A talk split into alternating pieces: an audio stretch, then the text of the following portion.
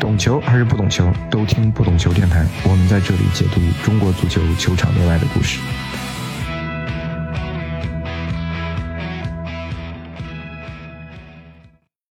这里是不懂球电台，我是主播大萌。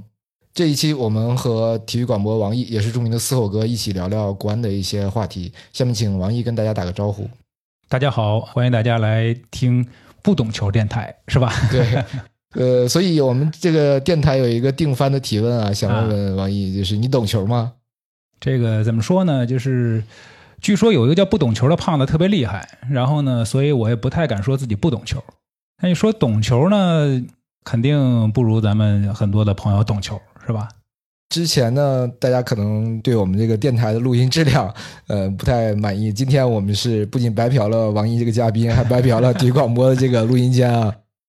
熟悉的朋友知道，之前我跟队报道了国安大概四五个赛季的时间，嗯，和王毅一起跟了很多的这个联赛和亚冠的比赛，所以找王毅来聊这个话题，我觉得非常合适。因为这个赛季其实国安的表现呢，我觉得可能不太让大家满意，呃，所以也想请王毅整体上说说这个赛季你对国安的这个表现的一个认知。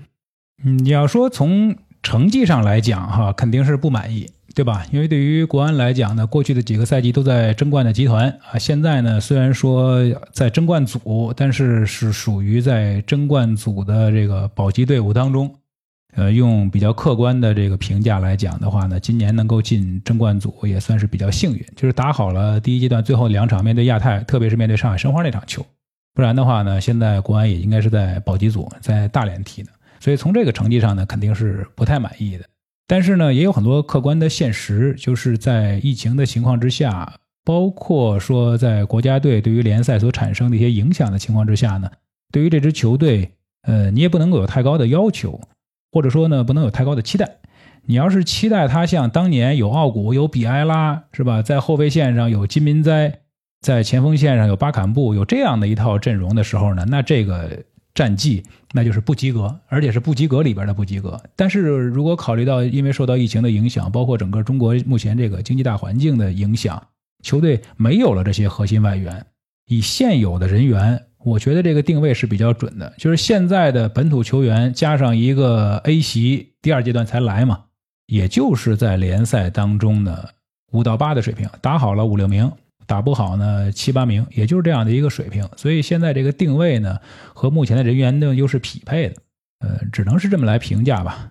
你刚也说到了，我们这个赛季特别是很关键的第一阶段和申花的那场比赛。嗯，其实我觉得那场比赛大家都知道，申花是特别迫切的希望进到这个争冠组。对对。但是我们其实从整体球队状态啊，或没有说像对方的。感觉那么强烈，但是比赛中呈现出来，我觉得是国安一直以来的那种精神，就是在这种关键比赛，然后我们不服输。用球迷的话说，跟牙死磕，嗯，这个比赛就磕下来了，甚至是出乎了申花的这个意料。对，啊，我觉得那个球队的状态是精神状态，我觉得还是非常好的。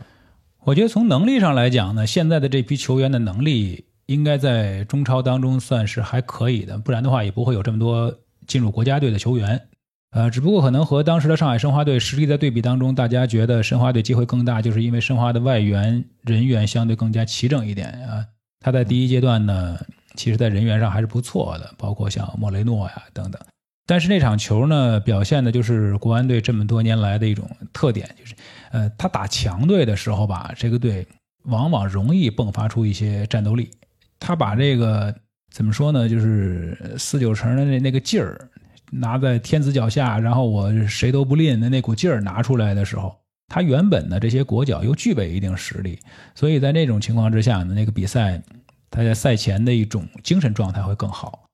再有一个，我觉得也比较幸运，就那场球呢，球队取得领先非常非常早。对，因为我们知道，就是国安队这个赛季啊，因为缺少了奥古比埃拉之后，球队在进攻的创造性上是下降的幅度很大的。就这个队在整个联赛当中呢，不再像以往一样，大家概念里面就是国安队是一个中场非常强大，然后不断的可以给对方施压，呃，在前锋线上有一个永远瞪着大眼睛、非常无辜的在那儿吐饼的前锋，是那种状态。今年不是了，今年就是你前面这个大眼睛在那儿眼巴巴的看着谁给我喂个饼，是吧？球过不来，哎，但是就没有喂饼的人了。呃，所以这个有一定的精神层面上的因素，就是面对强队，这个队呢更愿意把自己的这种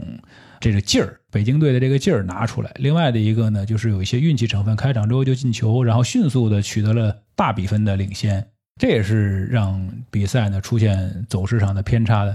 一个根本的原因吧。其实包括跟就是山东泰山啊、嗯那场比赛，虽然一比二输了，但也是我觉得是表现的还是非常好的，能咬住那股劲儿。对，你其实包括打山东泰山那场比赛，对吧？包括其实你说二比二平深圳的那场球，在赛前大家对于国安也不是很看好，因为深圳的外援比较齐嘛。呃，上来之后也是国安队在场面上他取得领先，然后呢扳平之后，然后又领先，这能够看出来，就是他打一些强队，当他有这股子心里边，我就要跟你掰掰手腕，对吧？我就是魂不吝，我上去我就就是当像当年施密特那个所谓战术理念似的吧，嗯生死看淡，不服就干，是吧？我上去我要就就要跟你干，有这个劲儿的时候呢，他还是能够打出来一些精彩的比赛的。不管怎么说，对于北京国安队来讲呢，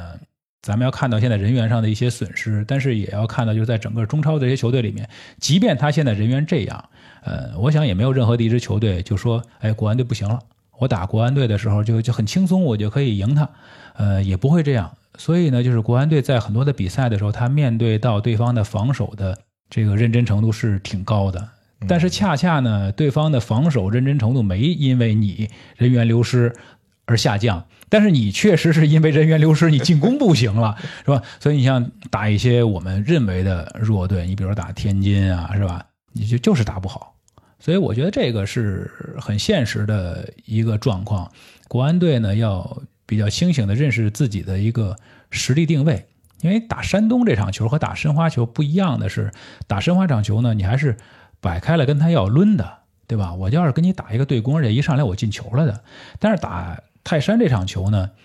这个定位是球队相对来讲是把自己定位定的比较低的。哎，我我这个后卫线人员不整了，对吧？我打一个三中卫，结果我这个仨后卫还都不是主力，那我收回来，我收回来之后打打你的反击，这是过去的几年当中其实国安队不太采用的打法，对吧？对反而呢，他们一级收回来之后，山东有点不适应。山东以前是打国安的反击的，知道你愿意在中场倒倒倒，啪，我一抢你，我打你一个反击，身后全是空当。嗯，像那个赛季郝俊敏、郭对，李磊就是郝俊敏、汤李磊那个对吧？现在就是你你想汤，你发现你你后边你没有空间了，所以那场比赛体现出来就是国安队的那个防线不显得那么孱弱，漏洞那么大，呃，反而呢在这样的情况下打一些反击，给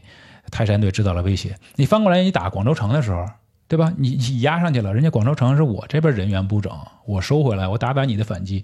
整个就变成了一个反过来的一个状态。你后防线这三个中卫之间的空当完全被广州城被被富力的利用了。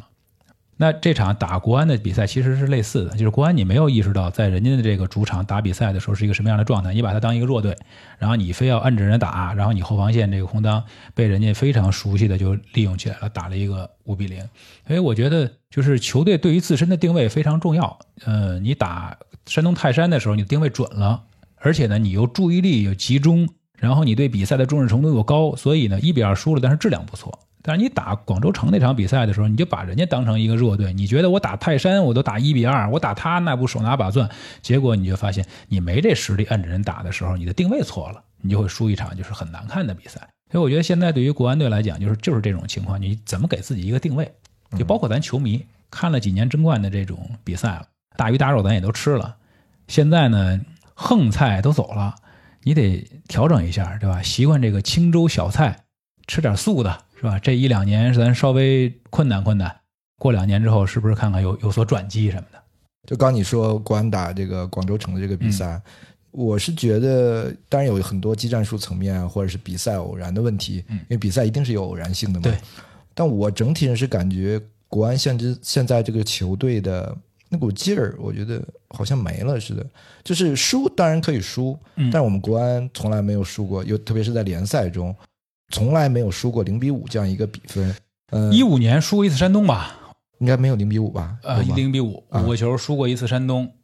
整体上我是觉得像以前我们跟队的时候，我印象特别深的时候是有一年一一三年吧，我们去亚冠打东京 FC，嗯也是客场输零比三。但那场比赛到最后的时候是勋龙啊、周挺啊，他们在场上，包括杨志，他们知道这个比赛赢不下来，但就是我们要稳住，尽量少输，对尽量不被打花了。我们现在这个球队，我觉得是场上好像缺少了以前的我们所谓的魂不吝啊，这个死磕那种精神，或者说用一个话叫 DNA。我觉得这个球队的 DNA 在流失。我不知道王毅怎么看这一点。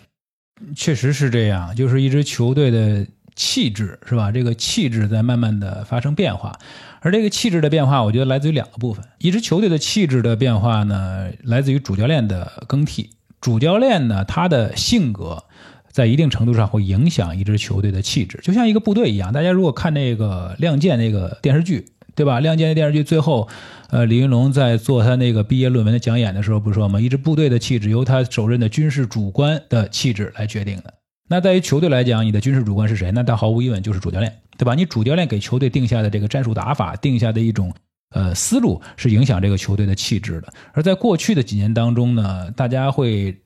对于国安队这个气质比较明显的是什么呢？第一个阶段，那毫无疑问金指带队那个时期，对对吧？职业联赛初期，呃，那个时候呢，我们在工体打过这个工体不败，面对世界强敌的时候，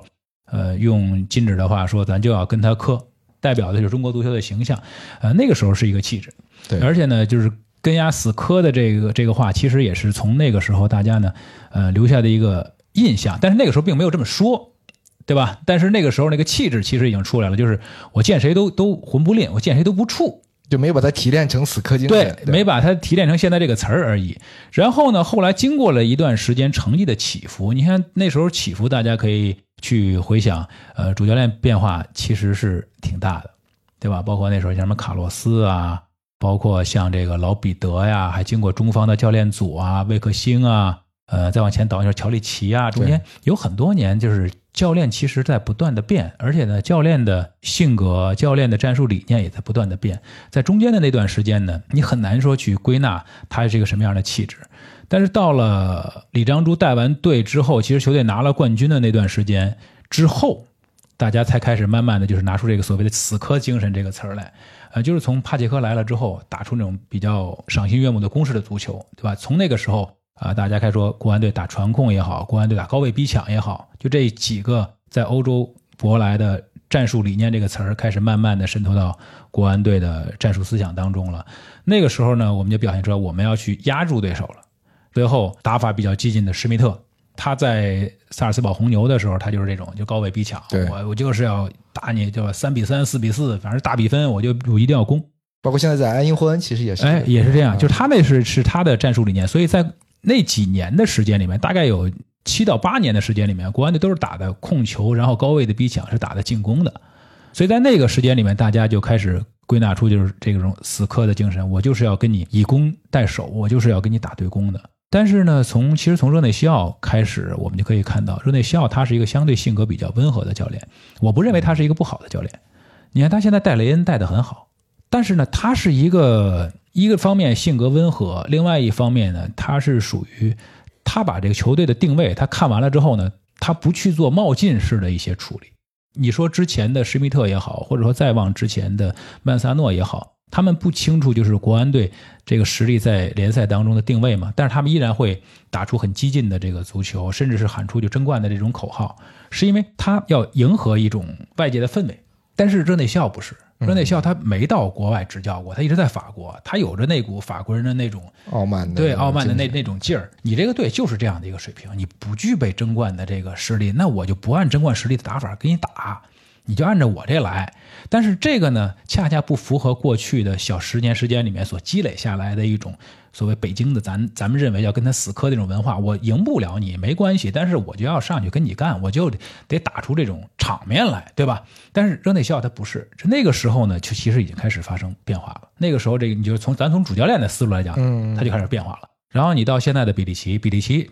我们说他是一个摇滚教练，你说他的打法真的就那么激进吗？他也是根据他手里的人，然后他去提炼自己的打法的，不是说像施密特，我带哪个队我都要压上，我都要高位逼抢，我都要在场上的跑动距离要超过你，我在场上的这种进攻的欲望要超过你，他也不是那样的。所以这两个主教练的性格，在一定程度上，我觉得也影响了球队。再有一个呢，就是除了主教练，那当当然就是核心球员。以前的核心球员，实际上从徐云龙他们这一代人成长起来之后，他们一直是国安队的核心。他们对于这支球队的情感，他们自己的性格一直在影响这支球队。但当八零年之前的这一波人逐渐的退去之后，后来的这一波人，我们想，绝大多数都是买进来的。他们没有在球队里面经历过从青年队成长起来，然后呢，像这个北京队一些老的这些队员这种耳濡目染啊，每天生活在一起啊，这种影响，甚至能开玩笑说，老队员有时候就是要压迫一下年轻人，对吧？你就得给我拎鞋，你你得知，你得懂事儿，对吧？我们这球队今天场上要发生点小冲突，我老大哥冲上去之前，你小兄弟你必须先上，你红牌得你领，你不能让大哥领。这是球场上更衣室的一个文化，但是呢，你后来的这些球员呢，他来的时候都是各个队的一些重要的球员，甚至是核心。他来到这个地方的时候，大家就是按照自己的一些战术理念集合在一起。他的思想其实不是以前的那样的一种思想的方式了。那我觉得这个东西呢，就慢慢的也在发生一些变化。而且，反正是是巧合也好，还是说这个选人的这种思路也好，你看后来来到国安的这些球员呢，都是那种。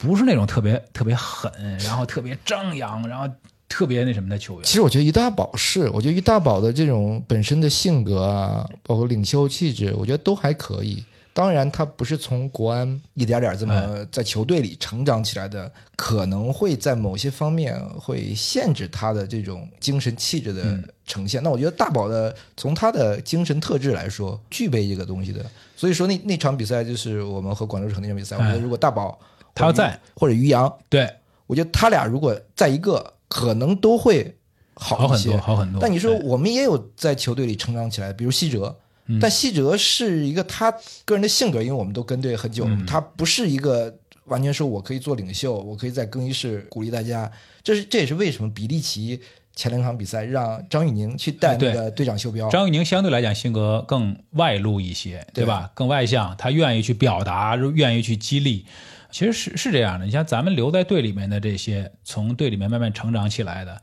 呃，西哲比较内向，侯森比较内向，对吧？你再想于洋稍微的好一点，于洋能还能那个带带动一下，喊一喊，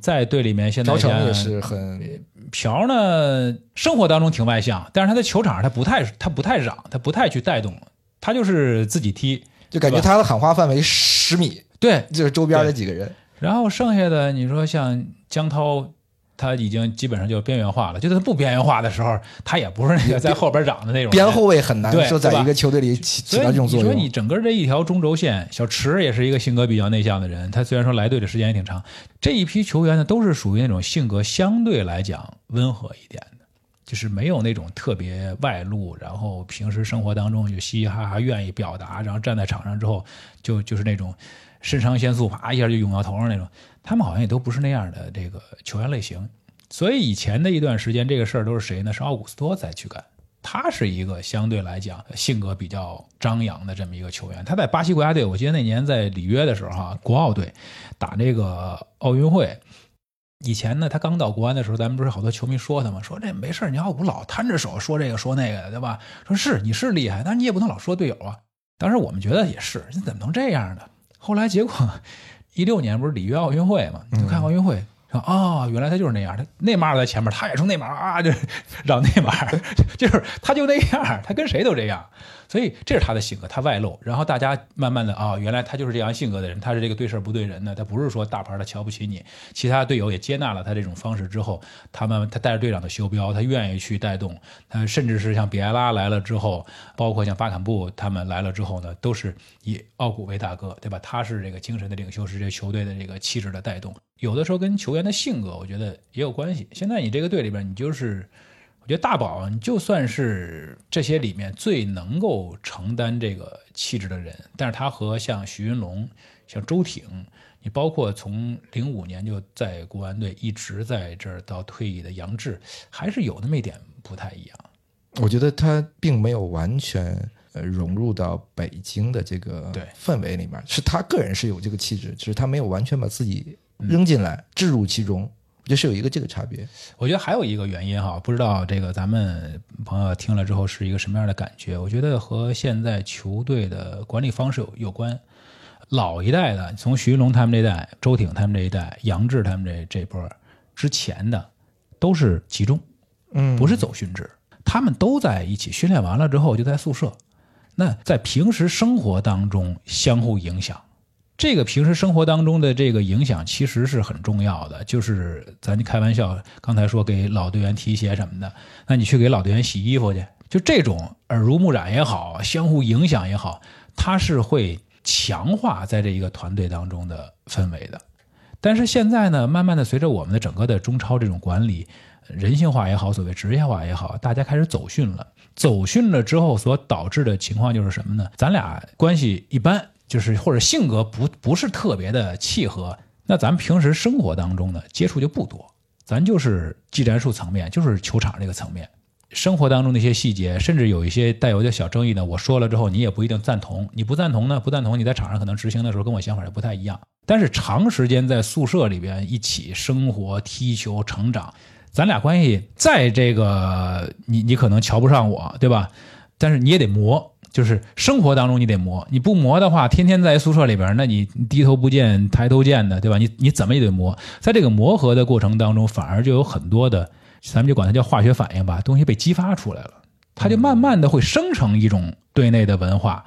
在这个文化当中，就会去，你算被动的也好，主动的也好，他会去打造出几个所谓精神领袖，因为他在平时生活当中建立的精神领袖，他不仅仅是球场上的，尤其是生活当中的。对就是我遇到困难了，哪怕我今儿发烧了，我这事儿找谁呢？我找大萌吧，那个这是大哥，他能帮我解决这个问题。但是我要是回家了，我之后我一生病找谁？哎，社会上有一个对吧？喜欢国安的，他是医院的，我直接找他就完了。球员和球员之间的这种生活的连接，不像以前那么密切了。我觉得这也是咱们所谓职业化之后的一种一种变化。呃，还有一点我想跟王毅探讨一下，就是国安的欠薪这个不必讳言，媒体有报道，球队确实是有些困难。当然，你要和七八个月欠薪的相比，可能我们还差一些，但是也比有一些，比如说才两欠薪两三个月的这个要多很多。你觉得这个欠薪对于我们现在球队的整体的凝聚力的影响，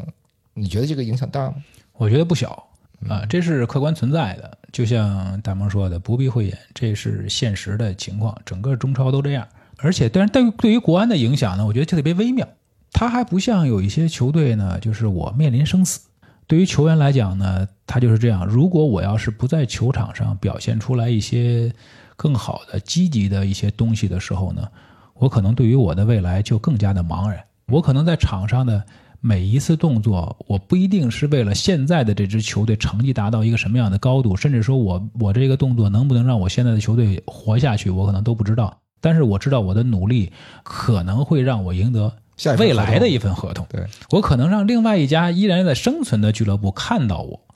这个时候，那我可能会更努力一点。但是你对于国安来讲，我总有感觉啊，不知道对不对，呃，也没有和球员更多的关于这方面的深入交流，因为欠薪这事儿大家也知道，你去聊的时候呢，谁都会有一些负面的情绪，对对吧？但是这种负面情绪呢，他一定会告诉你，你放心，我肯定不会在场上去这这事儿，对吧？球场的事儿，球场的事儿，球场下边的该该要钱要钱，该怎么样怎么样，大家也都会有这样的一种表达的这种方式。但是你说真的就不会影响他在球场上的一种状态，或者说一种一种狠劲儿，因为竞技体育你需要对自己有时候狠一点儿，对吧？你需要这种在场上把自己置之死地而后生的一种精神上的状态。但是呢，你对于国安来讲，他真的有吗？我觉得现在绝大多数的队员呢，虽然是会有一段时间没有拿到这个工资，没有拿到这个全额的这种奖金，但是呢，他至少不会担心这个俱乐部在这个赛季结束之后就没了。就强于广州队过去拿着几千万的这种合同的球员，他可能会想，就是也许广州队是不是今年他就不会再存在了，对吧？因为广州是一个特别未知的情况。对他的这个变数就会更大。那河北是不是也是类似的情况，对吧？我这个球队在未来会是一个什么样的状况？大家就是不确定性是很强的。但是国安的球员，我觉得他们不会想，就说我在明年的时候呢，我我这衣服就变色了，是吧？就他应该不会，他就会觉得就是那可能现在俱乐部确实是经营上有困难，没钱。我踢到前几名，他也是没钱。我踢到后几名呢，反正他也不会散，他也是今年没钱。而且已经到争冠组了嘛，底线是保住了。就是我踢的再差，我也是第八，而且呢，可能出溜不到第八。对于他来讲，就是我这个成绩肯定不是历史最差了。然后呢，我往好了去呢，也没什么也没什么奔头。所以这种作战的必胜的信念和欲望一定会有影响。我觉得这个是客观现实的，就是这个是影响很微妙的。你说激发他，你告诉他我你你今年拿第几？你今年进前三，你拿亚冠，虽然说这个也也打不了亚冠，你拿第一你也打不了亚冠。然后我能给你补全额工资也不可能。你掉到最后，然后我就以后你这工资我就再也不发了，也不可能。而且照今年我们这个去亚冠在塔什干的这种经历，我们明年肯定也是不想打亚冠的嘛。无论明年什么样的赛程，肯定是不希望打亚冠。对，我觉得这个就是另外一个话题，咱可以多多说两句。就是其实对这一次出征亚冠这个事儿呢，怎么说就挺心情挺复杂的。因为出征的时候就是派年轻人去，当时挺期待的，终于有机会呢去在真正的亚洲赛场当中去打一打，就不想成绩，但是呢这是一次锻炼。但是结果谁也没想到，就碰上这个疫情了，就没回来。没回来之后，这一下跟这待了一百五十八天，最多的在这待了一百五十八天。这些孩子在那个地方的所有的生活，没有任何所谓官方对于他们的回馈。国安为什么派年轻人去？就是因为不希望我们放弃这个亚冠资格之后，中超受到亚足联的处罚。那我现在去了，去了之后，虽然说成绩并不是很理想，但是我完成了我最基本的任务。那是不是中国足协对于这一支出征的年轻的球队要有一些关照，有一些关爱？他们在那边的生活，中国足协哪怕你是不是过问一下，通过中国足协和乌兹别克斯坦足协之间的这个联系，给球队在那边的训练生活带来一些帮助、一些支持。包括你可以跟亚足联施压嘛，这都可以。然后什么都没有。当然，亚足联呢，就肯定是把这个皮球踢走了嘛。你们比赛完了，对吧？那跟我没关系了。所以到最后呢，整个的这支球队全部都是在国安队的自己俱乐部内部的这种沟通运作，然后包括俱乐部自己在和中国驻乌兹别克斯坦的大使馆在沟通，去根据当时的现有的情况、航班的状况，分期分批的把这些孩子和工作人员给带回来。我印象特别深的就是他们最后那波的时候啊。问就是已经到北京了，嗯，还有到北京了，就到到这个到西安了，到西安了，隔离的，在西安隔离的时候，给他们发信息说说那个，要不给我讲讲那个你们在塔什干后边这这段时间有什么故事？然后结果呢，过了一会儿，那边没没动静，过了一会儿发了一个信息说塔什干前一天下雪了。当时我第一想反应就是说，哎，下雪了，就是是出什么事儿了嘛，是吧？我说有什么事儿啊？说说说那个一哥没事就是感慨一下，我们去的时候是夏天。后来他说完这话之后，我就想想，真是挺心酸的，对吧？去的时候夏天，然后我说那那边的衣服呢？说这个棉服当时队里都没有，那肯定都没准备。哎，然后我说这些棉服什么是俱乐部呢？联系了这个好像是棉农，然后包括这个克里梅茨在，对，他是干嘛？他也帮助联系那边的一些俱乐部，是那边的这个俱乐部的，把他们的一些就是训练的棉服，就是给联系的这个这种。运动员的这种棉服什么的送到他们酒店，就是就你就觉得在那边那些将近半年的时间，作为足球的管理者，中国足协这边没有人去过问，这是其实挺让那些孩子这个心酸的。就是他们感觉像被被遗弃的这些孩子，被大家遗忘了。到最后回来的时候，他说：“哦，原来我们还有在。”塔什干有一群孩子，对，还被关在那儿，不知道什么时候回来。我觉得他们最难的是是那种绝望，就是你不知道什么时候可以回来。而且呢，因为那个时候陆陆续续还老有这个阳性嘛，就是航班时不时会熔断。你可能我我检测现在是阴性，我准备啊，特别这个信心那个满满的，我明天可以上飞机了。他 告诉你，这航班熔断了，航班熔断了，然后就回去。回去之后呢，心里可能又慌了。那我在等待航班熔断的这一段时间之后，万一我要是被当地再感染了之后，那我又上不去了。这种不断的拉抽屉一样的，就是让很多因为因为他们运动员都是孩子嘛，让这些孩子这个心理确实受到了不小的影响。我觉得这个真的是挺难的一件事儿，对于球队还是有不小的影响。那你你回来之后，大家对于争取所谓好成绩，我拿不了冠军了，那我再往前拱。我这个欲望在哪儿？我就是想赶紧，可能就是咱们在猜测，我就是想赶紧结束这个赛季之后，然后好好的休息几天，和家人聚一聚。那我回来之后我就备战，备战完了又进赛区，对吧？就这种周而复始的这种情况，让大家的不能说身心俱疲，但是心里肯定是非常疲惫了。说跟家人在一块儿，可能也就一两一俩礼拜吧，好像说是。啊，非常少时间，这个我觉得也是影响国安的一个一个原因吧。因为我们毕竟是一个，虽然说我们的球员在国家队出场是吧？出场没多少，但是他们一直在跟着这个节奏里面，这个心理上的疲劳是 是巨大的。其实其实不仅是国安队员，其实很多球队的队员都是想这个赛季赶紧打完。对，因为他和你看像上海海港啊、泰山啊这些国脚不一样。人家那些国脚回来之后呢，虽然我可能有些疲惫啊，但是我在联赛当中我有念想，还有个劲儿，就是我我有那个目标。但是对于你说国安的这些国脚回来之后，他有多高的目标？是运动员上场就应该是背着奔着赢球去的，这是一个最基本的这个素质。但是我们拍拍良心说，我们每一个人。每一天走进自自己办公室的时候，坐在你办公桌前的时候，你都是那种充满了电。我就为我的这个事业啊，为我们这个公司的业绩，我要百分之百的努力。也不是每天咱也有划水的时候，也有跟这摸鱼，对吧？刷水刷手机的时候，是吧？一看领导不在，我也拿着手机来看会儿球啊什么的。咱也有这个时候，你咱也不能去苛求球员，尤其是人家有长时间的这个出现这种隔离的状况。嗯，所以我倒不觉得说球员在目前国安队的战绩不是很理想的这个层面当中占多大的责任。其实我俱乐部这边的经营方面肯定是责任会更大一些吧。就沿着王毅刚说这一点啊，因为大家其实球迷啊，还有包括自媒体也在炒作李明的这个事情。其实我个人看了一下那天，因为在网上有好多发过去十年的整个的投入嘛，其实中赫的投入是。是非常高的，应该是二点多亿，差不多是第三还是第四的一个总投入。差不多。对，之前都算了一下，说李明一共几年花了三十个亿嘛。但我想跟一哥探讨一个什么？我是我是觉得李明还可以啊。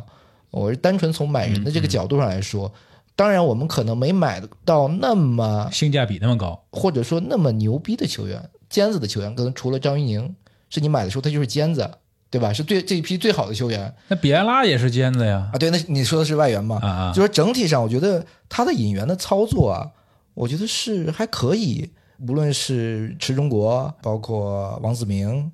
嗯啊，这都是他买的嘛。高天意，高天意是非常好了。高天意其实亏，高天意是亏。高天意，你要再等一等，苏宁散了，免费的。但是我说这个 这个球员本身，球员就是球员那个时候，因为你不知道苏宁那个什么情况嘛，就是还有其他，我觉得。这是从成功率上来讲，因为任何一个总经理不可能在你买人说我买十个成八个，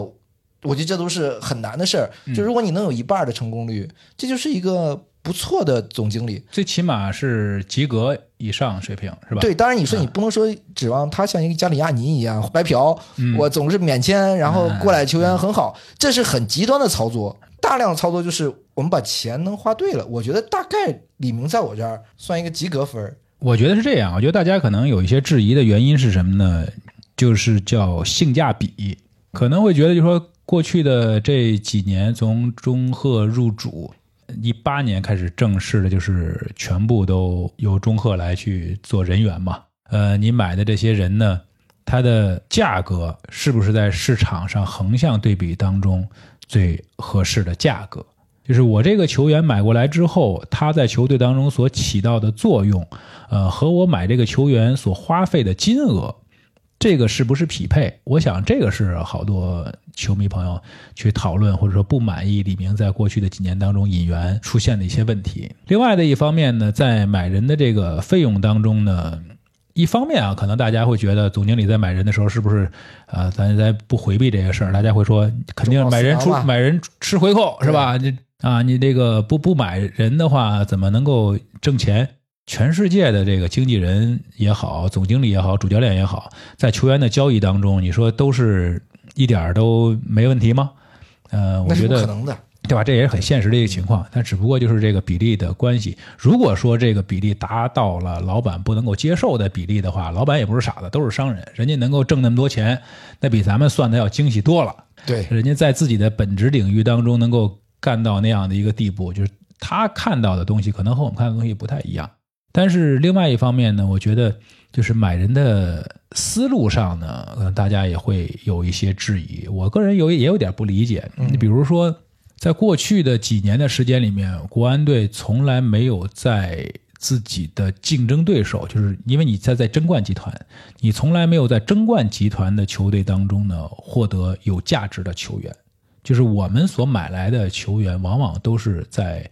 呃一些相对实力比较弱一点的保级球队当中的球员买过来的。嗯，这个呢，我们可以看在欧洲的转会市场当中，如果你是一支顶级的强队，那你的引援的普遍的标准，这个球员应该是在一家豪门俱乐部或者在一家具有竞争力的俱乐部效力的，而不是说在一个相对来讲成绩比较差一点的俱乐部效力的。尽管说我们说买过来的池中国，呃，买来的像高天意，这都是很好的球员，对吧？小池是在这个延边，或者延边降级了嘛，啊，包括大宝，对吧？从大连过来的，但是大家会说说你你买的杨帆，买的金鹏翔，呃，买的刘欢，呃，这些球员呢都是踢保级队的，就是他们的踢法和一支争冠球队的踢法是不一样的。咱们不说球员的个人的能力的好坏，你这个人的从一开始踢球的思路上，他的踢法上是不是符合你这支球队的调性？因为当时啊，曼萨诺说过，曼萨诺说什么呢？说我为什么不用金鹏翔呢？不是说金鹏翔不好，金鹏翔身体素质是队里边最好的，这个高度的中后卫他能够这么快的回追速度。但是呢，我不用他呢，是因为我用了两场之后，我发现他是一个保级队的踢法。我觉得像谁呢？你说这金鹏翔有点像以前辽足的杨善平，哎，差不多那个意思，就是说是保级队踢法。保级队踢法，就是你球一起来之后呢，他第一反应之后，他他往禁区里边跑，他往回走，他收回来。因为什么呢？因为我在保级队踢的时候呢，我是收在禁区里边的，我身后三五米就是门但是你在这个队的踢法的时候呢，曼萨诺说，我要求的中后卫是往前顶，嗯，你就要往上上，因为我的前卫线已经上去了，你要再往回收，中间这个空当就有个巨大的空间，对吧？就会被对方利用，你必须往前顶。但是呢，他第一反应他就不是往前顶，另外他就是往前顶到那个位置上之后呢，他不适应在那个地方拿球和处理方式，所以他就会出现失误。他出现失误了，他的理念上和其他的队友没有办法形成统一的时候，我就不敢用他。然后另外，其实杨帆也是类似，包括比利奇对于杨帆的要求，杨帆是一个特别听话的孩子。给他讲一个故事，就是什么呢？比利奇要求中后卫出球，说我们现在这个打法呀，就是包括当时这个施密特也是这这种要求。国安这种打法，中场讲究传控的时候呢，后卫整体的要前提嘛，就是我中后卫是要具备一定出球和组织进攻能力的。嗯，这现代足球基本上都这样。然后呢，比利奇要求他，你看比利奇呢，他又打三中卫，他这三中卫更要求这两个盯人中卫你得出球，然后他就要求训练当中出球。但是我们知道杨帆他不是一出球中后卫，但是他呢特别听话，他训练当中也是，他就主动承担起了出球的责任。有的时候身边比如说有有一些有老队员哈，像于洋，于洋能出球，但是于洋被紧逼了之后呢，他也选择回传他也选择回传。然后或者说横向的传给杨帆，杨帆呢就是就是深刻的记住了教练的要求，哎，我在前面，哎，这有一线路我要出，但是问题是你出了之后，如果失误了怎么办？如果失误了之后，就没有人帮助你。但是他呢，就是坚决执行教练员对他的要求，但是他的踢法可能又达不到那样这个，他就会出现一种碰撞，大家会觉得，哎，你这后卫就是你你老把球传给人家后腰，那我这后腰这我刚往上一走，然后就我就要回防，有的时候这个整个的中后场的体系就会发生一些变化。你说这是球员的错吗？这是教练的要求。但是教练员在要求的过程当中，你是不是应该要看到同样类型的球员，就这样类型的球员你可以要求的，另外一个类型球员你要用另外的一种标准。那你现在买来的这些球员，不是踢这种踢法的这个中后场球员的时候，是不是？那作为总经理在人员的选择上，有没有和你的主教练进行沟通？一哥这说，我想我想说几点啊，就是我们买的这个球员，比如说不是冠军级的球队，我印象特别深刻的就是李磊，嗯因为李磊一开始那个时候我们国安少边后卫，就是在辛辛和周挺那个时代，对，我们少替补啊，或因为没有轮换嘛，嗯。当时俱乐部想就是我就像你刚讲的，就总想买一个更合适的人来、嗯。过来，但你在我们这个市场上其实找不到这样的球员，呃，然后我说其实李磊不就不错嘛，就是当时我们会觉得他达不到那个高度的。哎。但是来了以后，其实刚开始也是，但慢慢慢慢他他就是成长起来了。嗯。我觉得这个是有有球队或者说和球员个人成长的一个一个问题。嗯，另外一个，你刚说我们买过买不来一些冠军球队的球员，我觉得是我个人的理解啊。我一直觉得国安这支俱乐部这个球队本身对于好球员的吸引力是有限的。北京这座城市嗯对于球员是吸引力更大的。这个俱乐部层面，我是觉得它吸引力不是很大，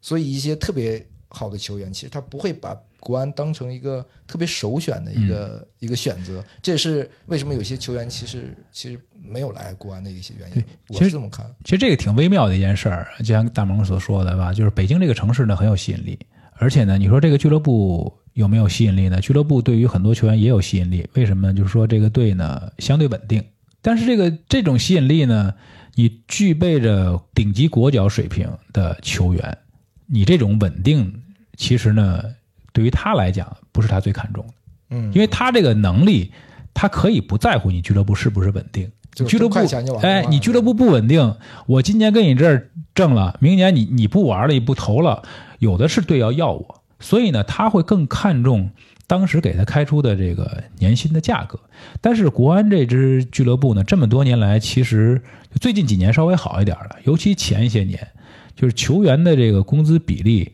呃，和一些那时候的恒大呀、华夏呀、上港啊、权健啊这些球队相比，确实不具备吸引力。你只是拿一个城市的这种影响力，拿一支球队的稳定来去吸引这些顶级球员，你就你就很难。然后再有一个呢，就是北京这个队呢，也有一个特点，其实和这城市特点有关系。不光是北京国安队，你北京首钢也一样，对吧？这个城市在全国的范围之内呢，它就是容易输敌，这是全世界公认的，对吧？全都球队，全世界的首都球队，它都是这样，都容易输敌。那在这个时候呢，你就是不容易从竞争对手身上买，人家到你这儿就溢价，对吧？你想要，它就是溢价，你不多花钱，你就是买不来。所以这个呢，也是非常现实的一个情况。我觉得这个情况呢，也不是说李明一个人能决定得了的，可能在未来的时间里面呢，你这个队依然会面对着这种状况。尤其当你不能再去选择超级外援的情况之下，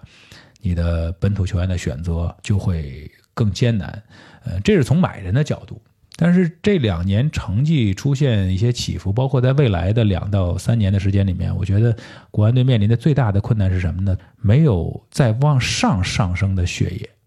呃，因为在过去的几年的时间里面，大家其实把所有的目光都集中在了一线队的成绩上，包括俱乐部的高层在经营的过程当中呢，也向一线队倾斜的是非常非常大的。呃，我们的一个外援就可以有上亿的这个工资，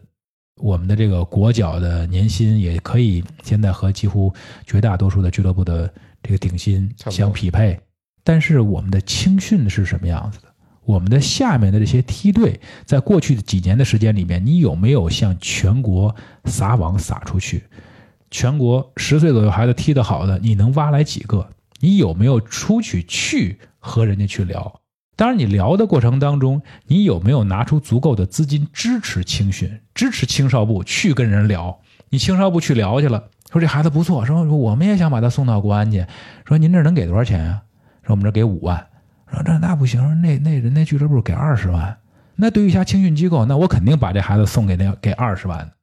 给青训这边的资金的支持，在过去的这个几年的时间里面呢，还是欠缺的比较大的。对于这些青训梯队下面的几级青训，就中赫入主这两年就开始差不多两个两岁年龄段，然后再小一点一岁年龄段开始都已经建立起来了。那在过去的差不多小十年的时间里面，这个青训的这些人才的这个储备其实是很不够的。你和山东比，包括和恒大足校，它全国招生吸引了很多的这孩子去，和他们相比，还是有着不小差距的。啊，接着王毅刚说的，我我是觉得青训这个也是 DNA 的问题，是嗯国安一直以来都不是一家很注重对青训的俱乐部哎，这不是中赫的问题，这是国安一直以来的问题。但是我话又说回来，华夏幸福它也是一个新进的，它没有什么底子，但华夏在青训上的投入，我觉得是巨大的。就是他在一线的投入我们都看到，但他不是像比如说像权健啊，像当时的恒大啊，嗯或者他青训没那么看重。但我觉得华夏的整个梯队的搭建，它体系的搭建，包括选材啊，其实都很好。也就是说，呃，我们回到中赫，就是说我们这个球队其实他也可以做得更好。嗯那我华夏的例子就摆在那儿了。就是我一一家俱乐部可以通过几年的时间买一买年轻的好的苗子啊，嗯，对有，好的请邀请一些好的教练，是可以把你的青训的实力这个体现出来的。而且你对于青训的这个要求啊，也要发生一些关键上的转变，对吧？就像刚才大萌所说的，就说你作为总总经理，你买球员，买一线队的球员，如果你能够有接近百分之五十的这个成功率，对吧？你买来的有百分之五十能用，那你就非常好了。但是你要到青训，那甭说百分之五十，那百分之十、百分之五能出来就已经非常好了。就一个年龄段，我招二十个人，你要出个两三个人，你能进两三个，最后进一队，这是对这是很好的，就已经非常好了。所以呢，就是你要考虑，就是说青训它就是存在着很大的不确定性，但是你你不能说因为这种不确定性，你就不去广泛的去考察球员，然后呢，去从呃不仅是北京，甚至从全国各地去在同年龄段当中去引进优秀的球员了。没出来，并不是说这个青训教练在选材当中出现了问题，这是青训发展过程当中可能一种客观的规律，对吧？那你就要尊重这个，你不能说因为他买了一个孩子，这孩子没出来之后，然后你把人教练给人弄走了。我觉得这个也是在青训的这种理念上、观念上的一种转变。你要给予青训教练也好，青训的就是青少部的这些工作人员、官员也好，给他们更多的自主权，给他们一些权利，然后也有一定的政策和资金的支持。你包括现在足协不是也要求，就是你要在青训投入的比例能够达到说多少吗？对于中赫来讲，他当时那个中赫之夜说要接过国安的这个接力棒，再跑二十年、三十年。你不管说是，如果真的是这么去做的话，你不妨把这个青训的投入的比例比足协要求的再追加一点儿。如果你青训的这个成绩出来了，就算一线队在过去、在未来的这个几年的时间里面不能够去冲击冠军的话，但是你的青年队在同年龄段全国比赛成绩好，我相信北京的球迷也一定会支持的。我是一个观点啊，我觉得俱乐部可以有很多的生存的方式。嗯，呃，一家豪门，我觉得可以不在乎青训，你可以得真够豪才行。对我觉得，如果你可以一直长期的投入，哎，就是我没有人，我可以买人，我可以不停的买人来填充我的这个一线队，我觉得可以，这这是一种活法，而且是可以养活很多低级别或中小俱乐部，因为我、哎我要付费嘛，对嗯我把就买买过来，这是一种方式，我觉得可以。但如果你俱乐部没有钱，我我要缩减投入的规模的时候，那我觉得这个时候你如果没有青训的话，那你的后面的维持起来就非常的困难了。所以说今年啊，也有说法说人家山东鲁能的这个冠军比较水，说山东泰山这个冠军今年因为各支球队都没什么投入，然后呢人员都不整，所以拿着冠军，这冠军不值得。我觉得这个冠军就更有价值，对吧？这个冠军的价值在于哪儿？在于这个俱乐部在所有的咱们这个中超顶级俱乐部都风雨飘摇的时候，它稳定，它能够让自己的球员心无旁骛的投入到训练当中，能让自己的外援，呃，在疫情的情况之下，毅然决然的回到中国参加球队的训练，然后去参加比赛，这就是人家了不起的地方，对吧？再有一个就是这么多年来，呃，鲁能足校培养的一代又一代的这些球员，不断的给这支球队来输血。尽管说他在过去的十一年的时间里面没有拿到过冠军，但是过去的十一年的时间里面，他并没有去因为一线队的成绩怎么样而停止自己在这个鲁能足校在青训当中的投入和重视，呃，所以在这种疫情的影响的情况之下，那他就是理应拿到今年的这个冠军，他甚至比上海海港更应该具备这冠军的归属，因为海港在过去的时间里面，他肯定在青训的投入上是不如鲁能的，对吧可？能是长期的投入嘛？，啊、所以我觉得人家的这个冠军就是有价值，这个价值正好印证了刚才大萌所说的这个，对吧？就是当你没钱的时候，才看出来你你手里的孩子们的重要。对，因为你买不来人了。对呀、所以现在对于国安来讲就是这样，在未来的时间里面，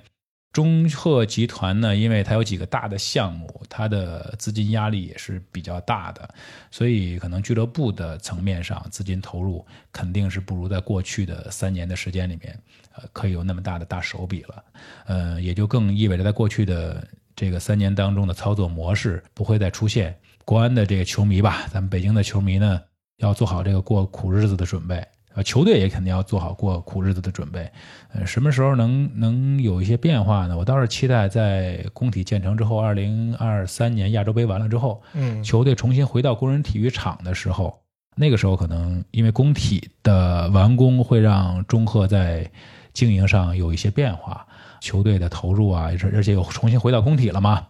可能是不是从那一刻才会再建立一个全新的一个状态吧？期待那个时候的那种状态。最后聊几个话题，就是说，我想问网易一下，我们大家都知道李磊其实为什么离开，一是这个他跟今年正好跟国安的合同到期了，对。因为如果再续约的话，国安应该是以足协最新的规定，就是税前税前五百万的顶薪嘛。那这个钱对于球员来说，可能吸引力就会差很多。然后李磊是为了自己的最后一个理想嘛，因为钱也挣过了嘛。但也有一些现实的问题，比如说我们球队队内西哲、大宝，我不知道今年合不合合同到不到期。呃，大宝和西哲的合同都是二四年的十二月三十一号。他们的薪水其实基本上可以说，具体我不知道，大概说可能是税后千万，应该四位数的吧？税后千万吧？对吧？啊，税后千万。当然，这个俱乐部其实是在想着考虑是怎么降薪嘛。如果降到五百万的话，其实对于他们来说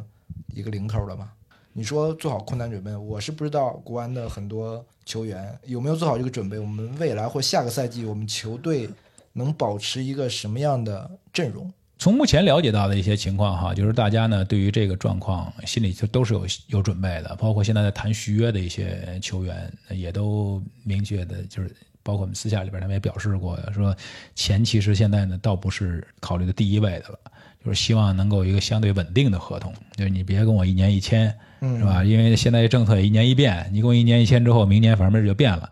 而对于现在有合同的球员呢，俱乐部这边官方的表态是会按照合同来。去执行，但是这个具体的执行的方式，可能是不是还要再跟球员去沟通？但是我想球员也都心里很清楚，你即便现在跳出这个合同，那在中国的俱乐部其他俱乐部也能给你这个钱，对吧？他也他也不会说再有特别好的这种合同的表现了。那现在对于中超的俱乐部来讲，这种生存压力，我觉得远远大于 CBA 的俱乐部的生存压力。那你从这个球队当中跳出这个合同？再去换一家俱乐部，这种风险是非常非常大的。那与其这样的话呢，那不如和俱乐部再进行进一步深入的沟通。反正从俱乐部了解到的情况呢，目前的这种人员的状况来讲，不会说有特别大的人员的变动。大家也都知道，你未来的这种风险，那还是会选择一个相对来讲，对于球员风险最小的处理方式嘛。跟王毅聊最后一个话题吧。我是直观的感觉啊，这个赛季，我特别是到后半段，国安的球迷跟这支球队或者关系，当然其实不只是国安，可能其他球队也遇到过这个，也遇到了这个同样的情况，球迷没有再像以前那么关注这个联赛，有疫情的影响，嗯，而且我明年我还是不太看好开启这个主客场是吧？哎。它会让这种我们过去国安积累下来二十多年这种球迷跟球队之间的这种联系，我觉得对国安来说是损失最大的。相比于其他俱乐部，因为其他俱乐部的球迷跟俱乐部之间对对对没有那么紧密的联系，可能是只能到二三年我们才当工体我们用重新使用了以后。那个时候，我们再一点点捡回来这个东西，我觉得是不是又是一个非常漫长的过程？对，这是一个很痛苦的过程。然后这个东西呢，也是很残酷、很现实的。现在可能没有办法去避免解决的。就是大家现在不聊国安了，因为没有主客场，就是你的这个比赛的期待也变了，对吧？因为你想啊，以前咱们会是这样，就是他一周一场比赛，呃，一周一场比赛的时候呢，到工体去看球是会成为一场期待的，一个期待的。因为我不仅仅是看球去了，它还是一个聚会，它还是一个社交的活动。比赛结束之后呢，和一帮哥们儿在工体周边吃点喝点，聊聊球，对吧？这是一个整个的生活的方式，而且呢，它是有时间跨度的。它是通过一场比赛完了之后，你要有大概一到两天的沉淀。这场球赢了也好，赢了你可能过两就这两天啊，你就就网上也好啊，还是跟朋友也好啊，吹吹牛是吧？什么的。你要输了呢，就骂骂街，啊，反正总有一到两天的这个情绪的沉淀。周中这边呢，稍微的可能离足球稍微的远那么一点点，但是你周三、周四过去之后，周五又开始聊下一下一场比赛了。下一场比赛，你如果是客场呢，可能你就想着我得我得我得看，因为你看完了之后呢，你才在网上有有的跟人有的跟人喷。如果是主场呢，你就开始要可能计划一些行程了，计划一些活动了。但是现在呢，他到了赛会制之后吧，他三天一场球。这什么东西都是说让你给你一个高密度、高频次的之后吧，这个精神上就抑制了。